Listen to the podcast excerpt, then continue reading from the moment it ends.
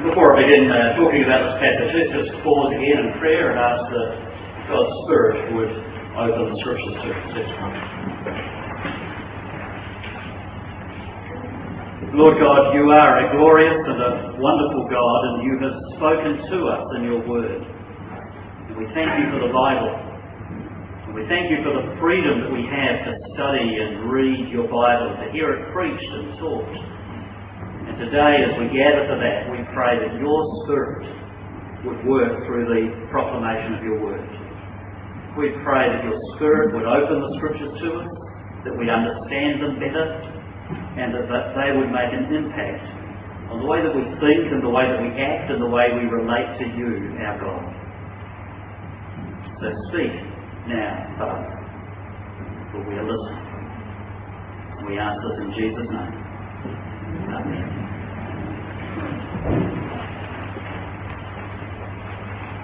Well, in uh, January, my oldest daughter was married. And so uh, that meant last year and uh, before that we were going through the boyfriend, girlfriend, courting, dating, engagement thing. And uh, I have to say, she has married a delightful young fellow. We, we liked him from day one. It was really no drama. When he took me out for a coffee to ask me if he could have the hand of my daughter, I knew what was coming and I really didn't have to think twice about saying yes. But I wonder how I would have felt if my daughter had brought home a guy like Samson. I wonder what I would have said if a guy like that had taken me out for coffee, probably for a beer. And, uh, you know, he had long hair and big biceps and he's real, real bloke. And, uh, has a bit of an eye for the, the ladies as well as my young lady. Fiery, unpredictable, bit of a temper, perhaps. Wonder how I would have felt. Probably scared. As it was, my daughter's fiance was scared of me, which is a much better way around. But you see, we have this problem, don't we, when we come to the book of Samson? It seems like this guy is a walking disaster. It seems like he's the sort of guy you absolutely do not want to go out with your daughter, and you don't want him hanging around the church youth group. he's this big, musty bloke who goes out with the wrong kind of girls, misuses his biceps, loses his temper, and compromises his walk with God. What do you do with it? And, and why are four chapters of the Bible devoted to this dodgy guy? Is this a series of lessons in how not to live for God? Is this a series of lessons in who not to let your daughter go out with? I don't think so. In fact, I want to put to you today that the story isn't chiefly about Samson anyway. It's about the God of Samson. When you're reading any passage of the Bible, and particularly when you're reading narrative passages, a good motto to have in your head is God is the hero of every story. That is the best way to read Old Testament narrative in particular. God is the hero of every story. I think that's true even when God doesn't seem to be there on the surface of the narrative. Think of the book of Esther. God's name is not even mentioned in the book of Esther, and yet I would argue that God is the hero of the story. And there we learn that God is working behind the scenes.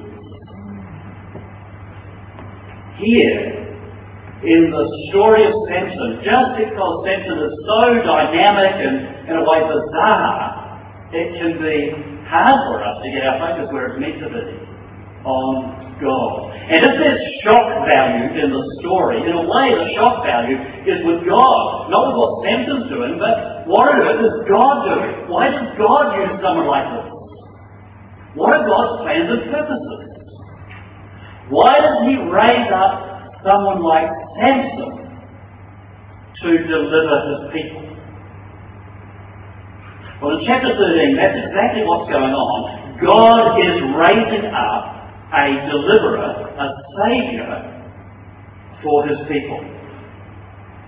In chapter 13, God is preparing salvation for his people. And there are three things I want us to think about. The first is this He prepares an unsought salvation. He prepares an unsought salvation. In the previous 12 chapters of the book of Judges, there has been a repeated cycle. The cycle goes like this. It begins with disobedience.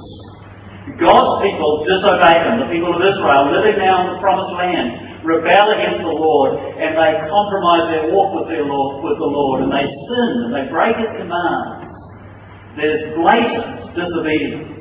These are some of the most wicked and evil days in the history of God's people. And so disobedience turns to the second stage of the cycle, of the cycle discipline. God disciplines his people by handing them over to their enemies. He hands them over to the nations surrounding them who rule them and subjugate them. And that is the Lord's discipline for his people. That leads to the third part of the cycle, which is desperation. After some time, under the discipline of foreign nations, God's people cry out to him for mercy. They feel desperate, they feel in need, and they realise perhaps their sin, and they certainly realise their need of deliverance, and so they cry out to God in desperation. And then fourthly, there's deliverance. God raises up a judge. And a judge in the book of Judges is a national leader who rescues them from the enemy, who delivers them and under the leader there's a time of peace and perhaps prosperity until the cycle repeats again. All up, there are 12 judges. And this cycle has gone round 11 previous times. But now, at the beginning of the Samson story, there's a stage missing in the cycle. We read in verse 1, it's very fast, you could almost skip over it, but we read in verse 1 the Israelites did evil in the eyes of the Lord. There's the disobedience. And the Lord handed them over to the Philistines for 40 years. There's the discipline. But what is missing is there is no cry of desperation. There is no record in this story, under this judge, of the people crying out to God to save them. In fact, it seems that God's people will live almost contentedly under Philistine rule. If you flick forward a bit, there's a verse which we'll see again later in chapter 15, verse 11. Samson is trying to seek shelter amongst his own people in Judah, and the people of Judah say to him, Samson, don't you realize the Philistines are rulers over us? Samson, don't you realize that they just accept it? Samson, that's the deal. The Philistines are in charge, so don't rock the boat. Don't cause us trouble. They're in enemy hands and they accept it. They have never been so submitted to God's rule, but they're totally submitted to Philistine rule. They sinned and stirred God's anger, and He handed them over to their enemies, and they seemed to be completely oblivious of it. Picture just how unthinkable that really is. Imagine that you heard on the news bulletin tomorrow morning that Palestinian forces had invaded Israel, and initial reports suggest that Israel has decided to accept Palestinian, Palestinian rule. Can you imagine hearing that bulletin tomorrow morning? It is unthinkable, isn't it? Never. Israel never tolerates that. and yet, it is essentially the same two nations in the story. Israel, God's people, and the Philistines, And it is eventually from the word Philistine that we get the word Palestine. It is political madness and it is spiritual madness for Israel to accept Philistine rule.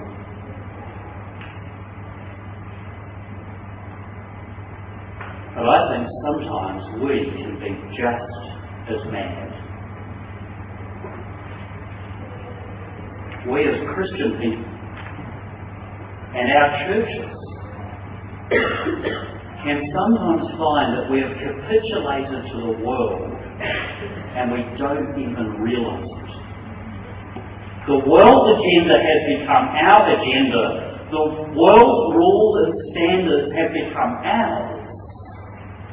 And we don't see that there's anything wrong.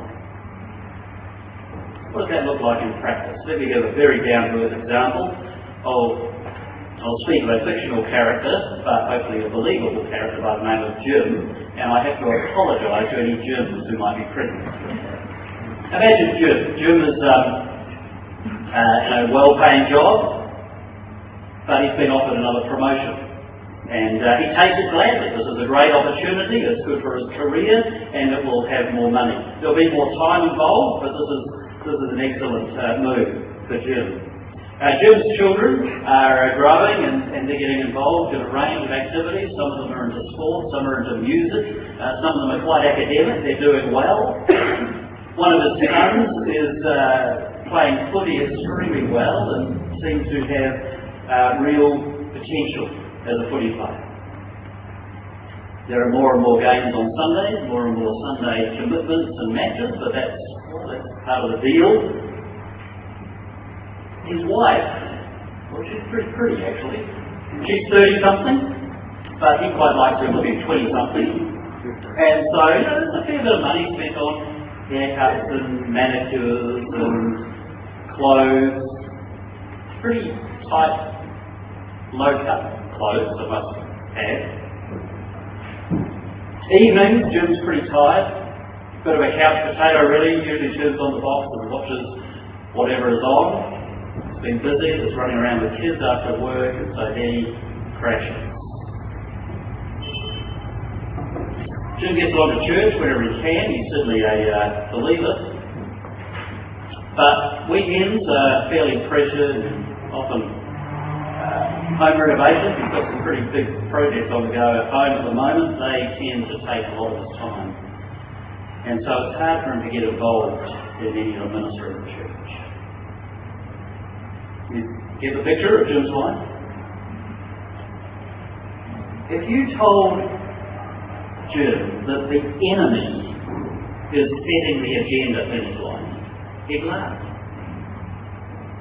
If you said you are far from God and in a dangerous position spiritually, he'd say, What, what are you talking about? He has capitulated to the world's agenda everything that he's living for his job, his money, his uh, successful kids, his pretty wife, his home renovations, and his TV. Everything that he's living for is really the agenda of the world around us. And not a distinctive agenda of the kingdom of heaven. But he has capitulated to that. And I want to suggest to all of you that there is nothing more dangerous than to be in a place where you do not constantly wrestle. If you don't wrestle with what to wear, what fashions to buy into and what not, if you don't wrestle with what to watch on TV and on DVD and at the movies, if you don't wrestle with what hours to work and what priorities to have and where to spend your money and how much you actually need to earn. If you don't wrestle with these things, what you're going to do with your retirement years and how you're going to use your time and how much you're going to plough into Super Ann in advance and how many overseas trips you're going to have. If you don't wrestle with those things from the perspective of what God wants in your life, then chances are you have capitulated to the enemy's agenda without even knowing it.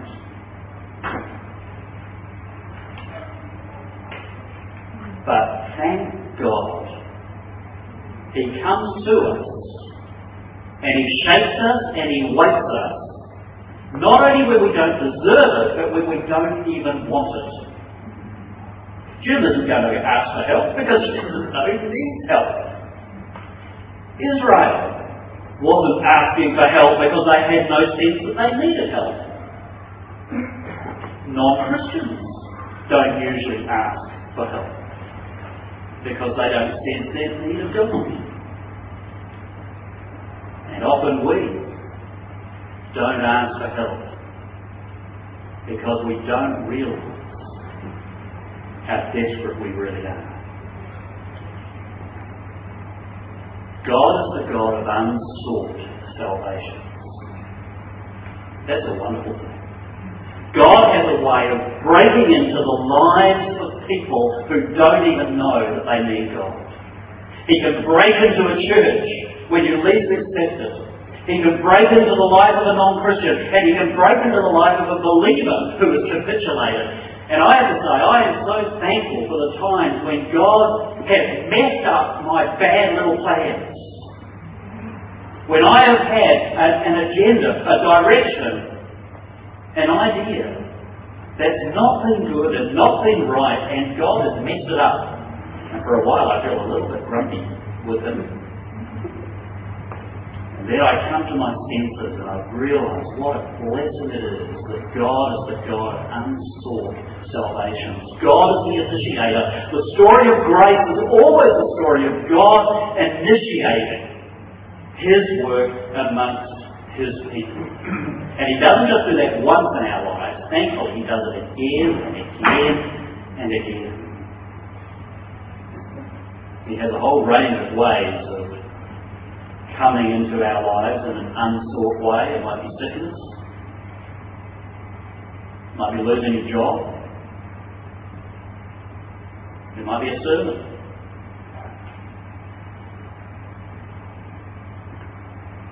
Can you thank God for the unsought deliverances that you have had? That's what God is beginning to do in Judges 13. He's about to do something that the people of Israel weren't asking for. The second thing to note is that God prepares an unexpected salvation. Not only an unsought salvation, but this will be a completely unexpected salvation. In the book of Judges, you really have to learn to expect the unexpected. The first judge is Othniel. Othniel is, he's the right kind of guy. He's noble, he's valiant, he's heroic, he's strong, he's courageous, he's the leader of an army. He's the big, brave national leader that you would expect God to raise up. But after Othniel, it's all over the place. There's Ehud, the left-hander.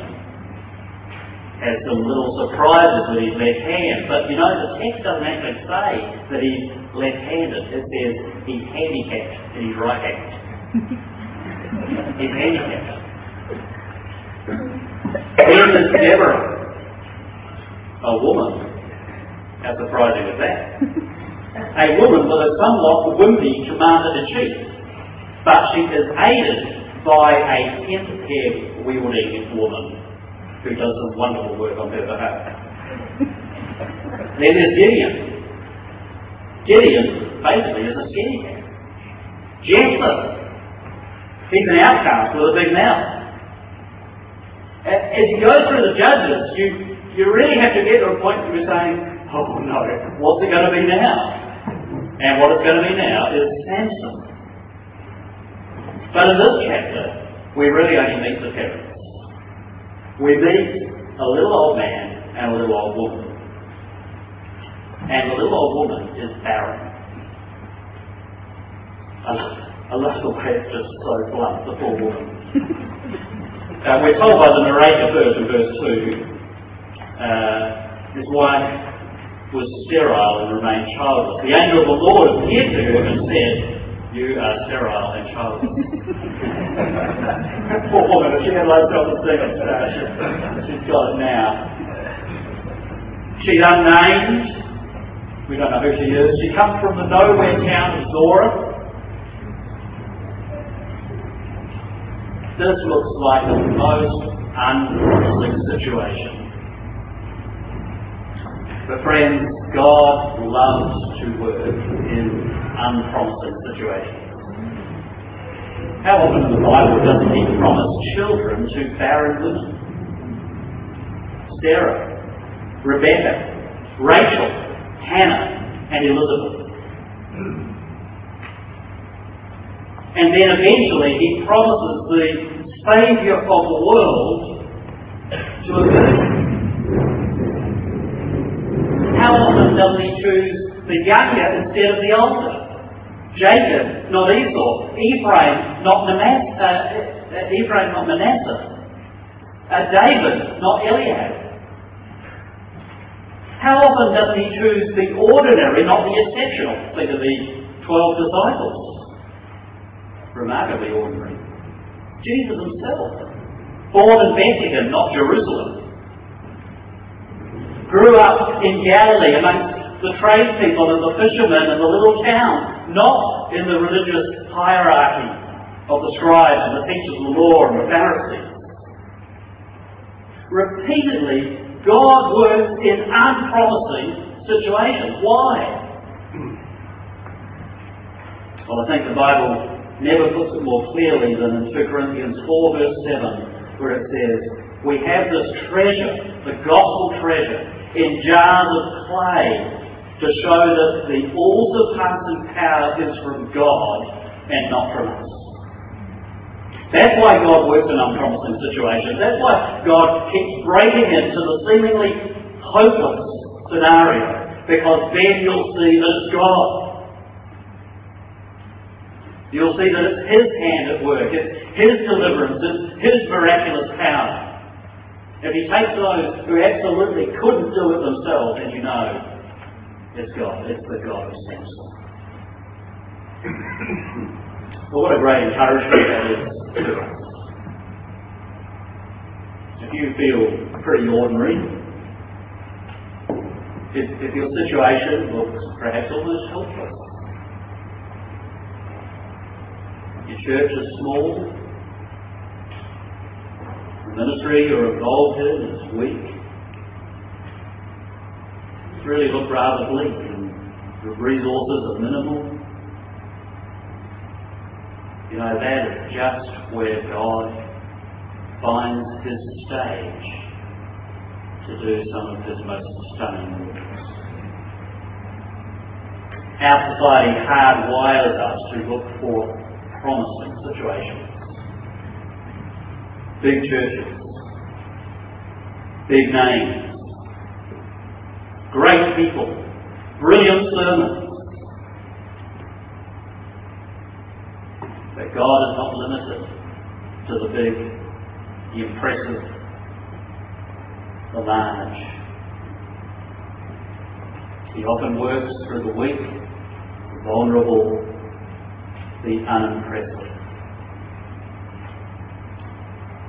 Where's the gospel spreading most today? Not in the West. Not in the first world or the second world. Spreading most in countries like Africa, parts of Asia, South America. Does God need lots of money? Big names, success, big cities, impressive multimedia presentations to save and converted people? So now God reveals to this elderly couple that he is about to do the humanly impossible. He'll give them a child. And no ordinary child at that. This child, we're told verse 5, will begin the deliverance of Israel from the hands of the Philistines. He'll begin the deliverance of Israel. He won't complete it. Actually, it's an interesting thing to note that under Samson, Israel never breaks free of Philistine rule. We'll see that as we go on. Uh, Samson will be a leader who agitates and stirs up God's people under Philistine rule. He will begin the deliverance. And ultimately, we'll have to wait a lot longer in the history of God's people to see the one who completes the deliverance. of his people. The nativity story of Samson that we have here in such detail, in a way can't help but make us think of the nativity of a greater and later judge, a greater deliverer. But here in Judges 13, if the pregnancy is a miracle, it's almost a secondary miracle to the encounter that they have with the angel of the Lord. It becomes clear as we read this chapter that this angel of the Lord is in fact God Himself come to them in some kind of human form. His name, they're told, is too wonderful for them to know. He is too high and too glorious for them to speak to on first name terms. This angel of the Lord, this presence of God with them, will not eat with them. But he invites them to take their meal and offer it as a sacrifice to them. And then, in a stunning display of his glory, he ascends in the flames of the sacrifice to heaven. What awe must have filled their hearts. They had seen the glory of the Lord. Most of Israel had no sense of who God was. And this little old couple has seen the Lord. Manoah figures that it's all over. He knows that God is too holy to be seen by any mere human. He says, We're doomed, we'll die.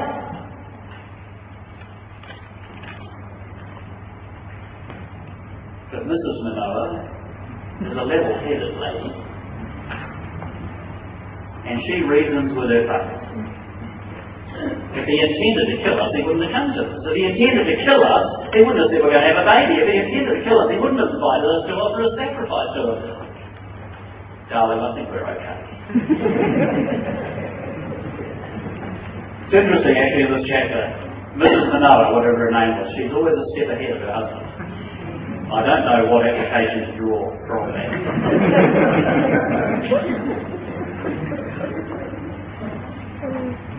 What's delightful is the devotion, the obedience, the, the almost childlike trust of this couple. Lord, since you're going to do this, what should we do? And since you're going to give us child, how do we raise them? What's to be the rule for his life?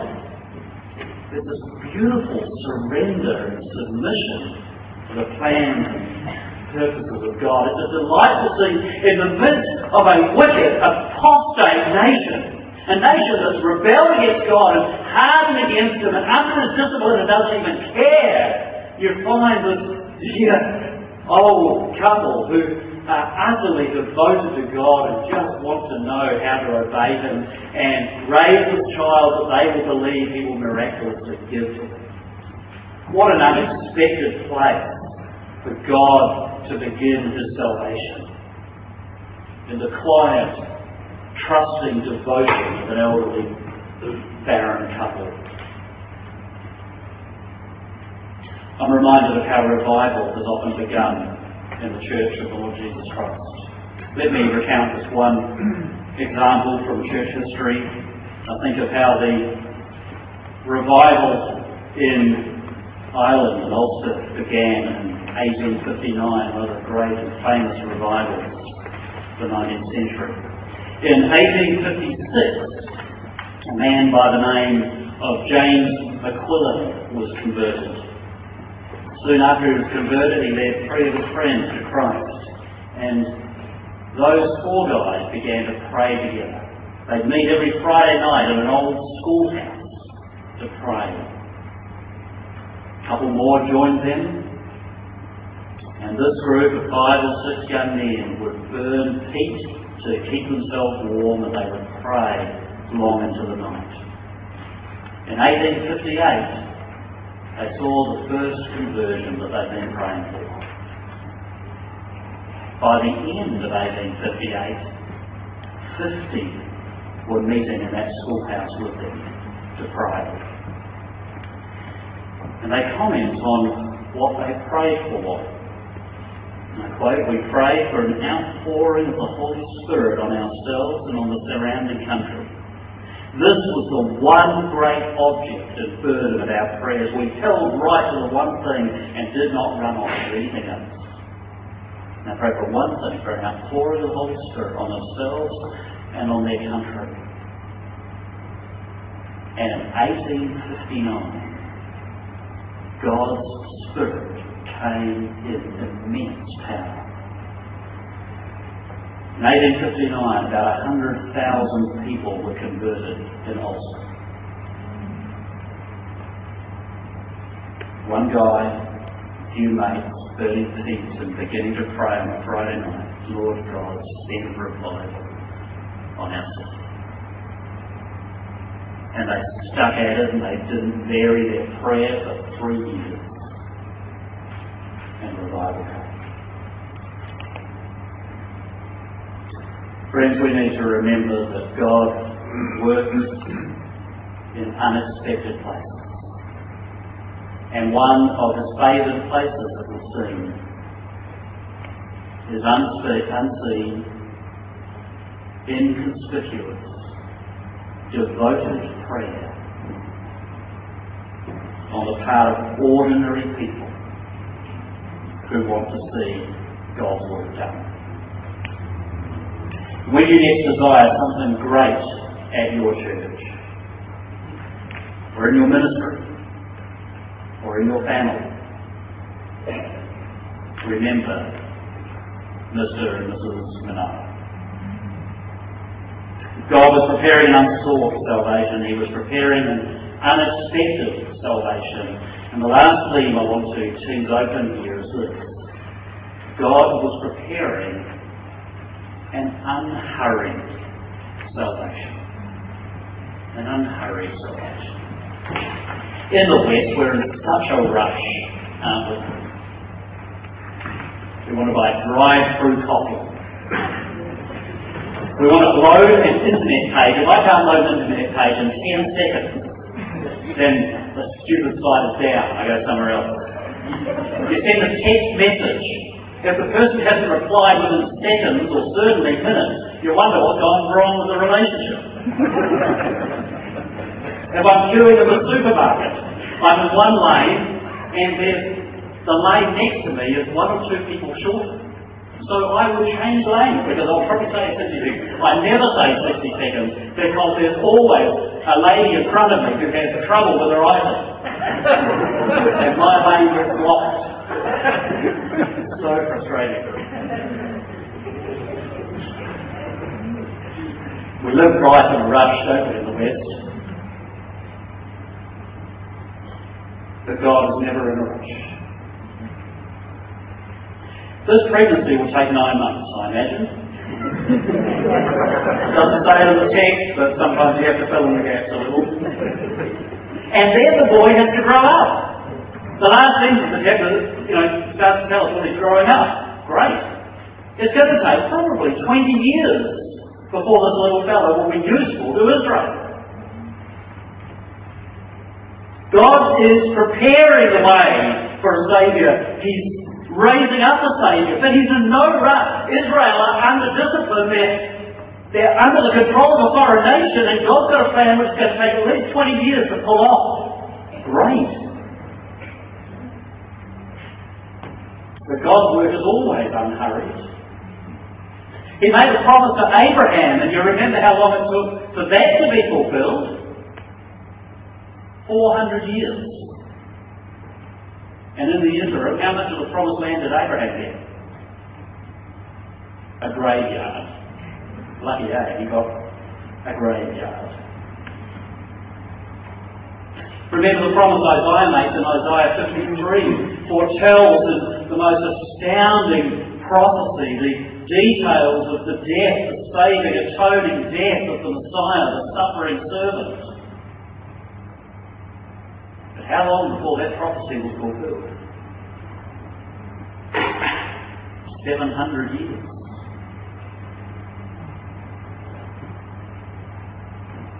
In 20 years to wait around for Samson is nothing. We always want things to happen so fast, don't we? We want things sorted now. We want our friends saved now. We want a new convert to be in leadership very soon. I want the negative consequences of my sin removed quickly. But God has eternity to work with. Well, we're not told much about Samson's childhood, but we are told two very important things. First of all, we're told that he was raised as a Nazarite. That doesn't mean he comes from Nazareth. It means that he's raised according to a particular vow that you can read of in Numbers chapter 6. It was a vow of total commitment and consecration to the Lord. The vow essentially involved three things, three prohibitions external prohibitions that would signify consecration to God. No alcohol, no contact with dead bodies because of the ceremonial uncleanness associated with them, and no haircuts. Those three things didn't of, of themselves make you holy, but those three things could be taken on Essential number six, usually for a time, for a set period of time, as a way of specially consecrating yourself to God to His service.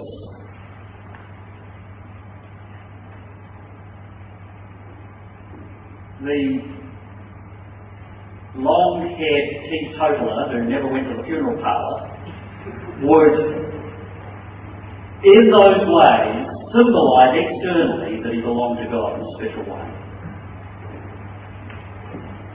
We read of three Bible characters who were Nazarites for life, not just for a period of time. Samuel, Samson, and John the Baptist. And Samson, as one of those, is a Nazarite from birth. Not by his own choice. The Lord said before he's even conceived, he will be a Nazarite. He will be set aside for me. He will be consecrated for my purposes. And even his mum has to keep the vows. The second promising thing that we're told about Is this. Right at the end of the chapter, in verse 25, the Spirit of the Lord began to stir. Now that does sound promising, doesn't it? The Spirit of the Lord began to stir him. The word stir could also mean trouble him, agitate him, arouse him. Samson, you see, was set aside from before birth for a particular role that the Holy Spirit would enable him to take on. The Spirit would stir him up for this work. Notice, will you, that this whole chapter has the sense of building to something massive. A miraculous child set apart by God from birth to be empowered by the Holy Spirit to be the deliverer of God's people. There is no sense here that God is preparing a thug, a rebel, a bad end. No, God is preparing a Saviour. Now, I could travel quickly to the New Testament and make the jump and say, and God has prepared a Saviour for us as well. I could do that, and later today I will do that. But right now, I don't want us to move out of Judges 13. When you're reading the Bible, it's useful to ask yourself, what would the original readers have made of this? What does this mean to a Jewish reader a hundred or a few hundred years later reading the story of Samson? What did they see in the story before the Messiah had come?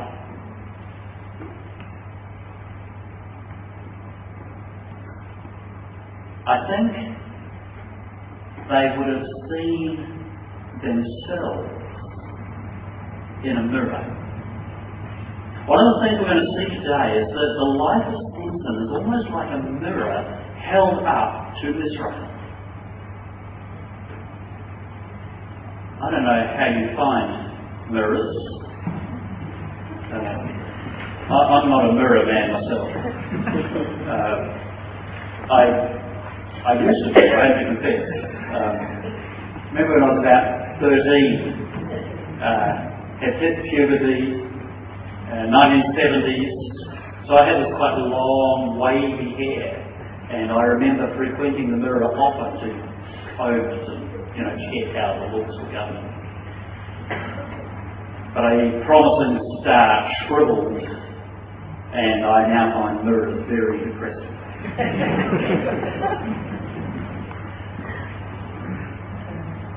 well, Israel, like it or not, we're going to have to look in the mirror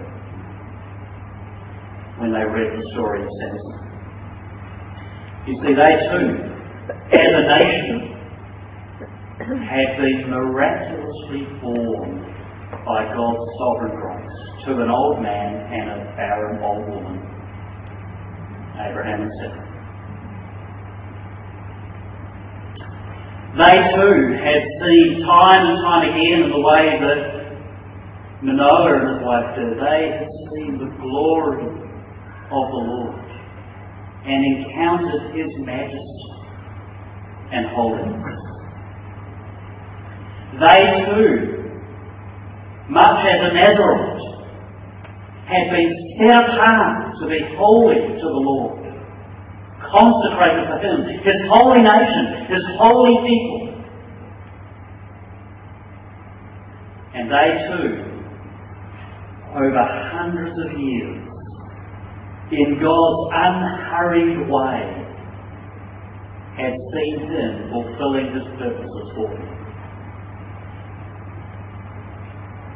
Samson's nativity story is like a microcosm of Israel's existence. but they had forgotten the Lord. They had forsaken their calling. They ignored his promises. They become impatient with his plans and his purposes. They lost regard for his holiness. They rebelled against their God and now lived contentedly under Philistine rule. And I suspect that when Israelites read the story years and years later, they were meant to shake their heads and say, How terrible to forget the God who formed us. How awful to forget His holiness and His glory. How stupid to forget his promises that he fulfills in his own time and his own way. And would they not have said, What a mercy that our God is the God who prepares unsought, unexpected, unhurried salvation. We'll see more of Israel looking in the mirror as we continue today. I think they should have seen something of their own calling in the calling of Samson. And if that's what they would see, it is also what we are to see. we are meant to look in the mirror. We too, as Christians, have been formed by God's sheer grace. And we have seen in the person of Jesus Christ something of the glory and the majesty of God. And we've been set apart in Christ to be His holy people, consecrated for Him and for His purposes. And we're to wait patiently for the Lord. And wait patiently for what He is doing in this world, for a day is like a thousand years and a thousand years like a day. And I think this morning, perhaps some of us need to shake our heads and say, how terrible that I've forgotten God's grace. What an awful thing it is when I forget my calling to holiness.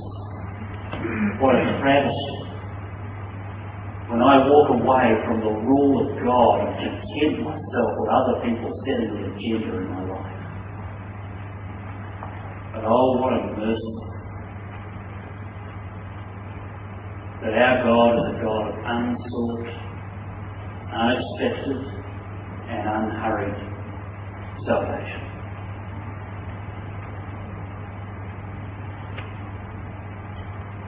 Maybe you thought that from the story of Samson there would be some nice applications coming about using your big muscles to serve God. Well, you never know, those applications might be coming. Come back this afternoon. Maybe you thought these talks would be about tough, macho image for Christians. But I think the first chapter of the story tells us that we need to remember a little old man and a little old woman in a little old town called Zorah and learn to stand in awe of God and His purposes for His people. Because His ways are best, even when they're unsought, unexpected, and unhurried. So let's bow.